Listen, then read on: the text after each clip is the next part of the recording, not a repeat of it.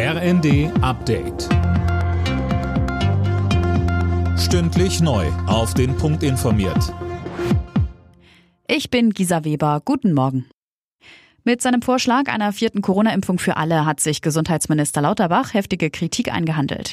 Der Chef der Ständigen Impfkommission Mertens sagte der Welt am Sonntag, viel hilft viel halte er nicht für eine sinnvolle Entscheidung. Und auch führende Virologen sehen einen zweiten Booster für alle kritisch.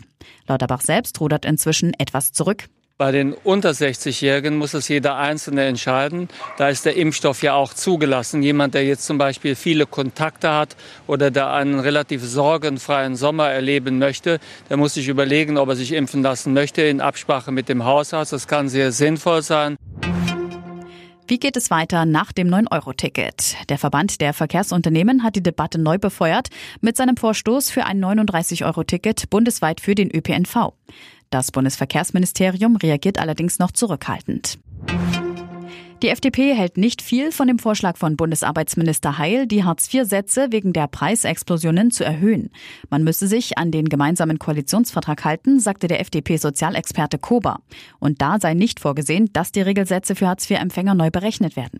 Sozialverbände begrüßen hingegen die Pläne von Heil. VDK-Präsidentin Bentele betonte in der ARD. Lebensmittel, Energie, alles wird teurer und es spiegeln die aktuellen Grundsicherungssätze überhaupt nicht wider. Die müssten mindestens bei 680 Euro liegen, damit damit sie die jetzigen Preise wiedergeben. Auf Mallorca sind acht deutsche Touristen aus der U-Haft freigelassen worden, gegen eine Kaution in Höhe von jeweils 12.000 Euro. Den Mitgliedern eines Kegelclubs aus Münster wird vorgeworfen, am Ballermann einen Brand ausgelöst zu haben. Mehrere Lokale und eine Wohnung wurden beschädigt. Und bei der EM wollen die DFB-Frauen heute den dritten Sieg im dritten Spiel holen. Gegner ist Finnland. Ein Team, das kaum noch Chancen aufs Viertelfinale hat.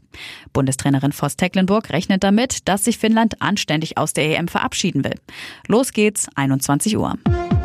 Alle Nachrichten auf rnd.de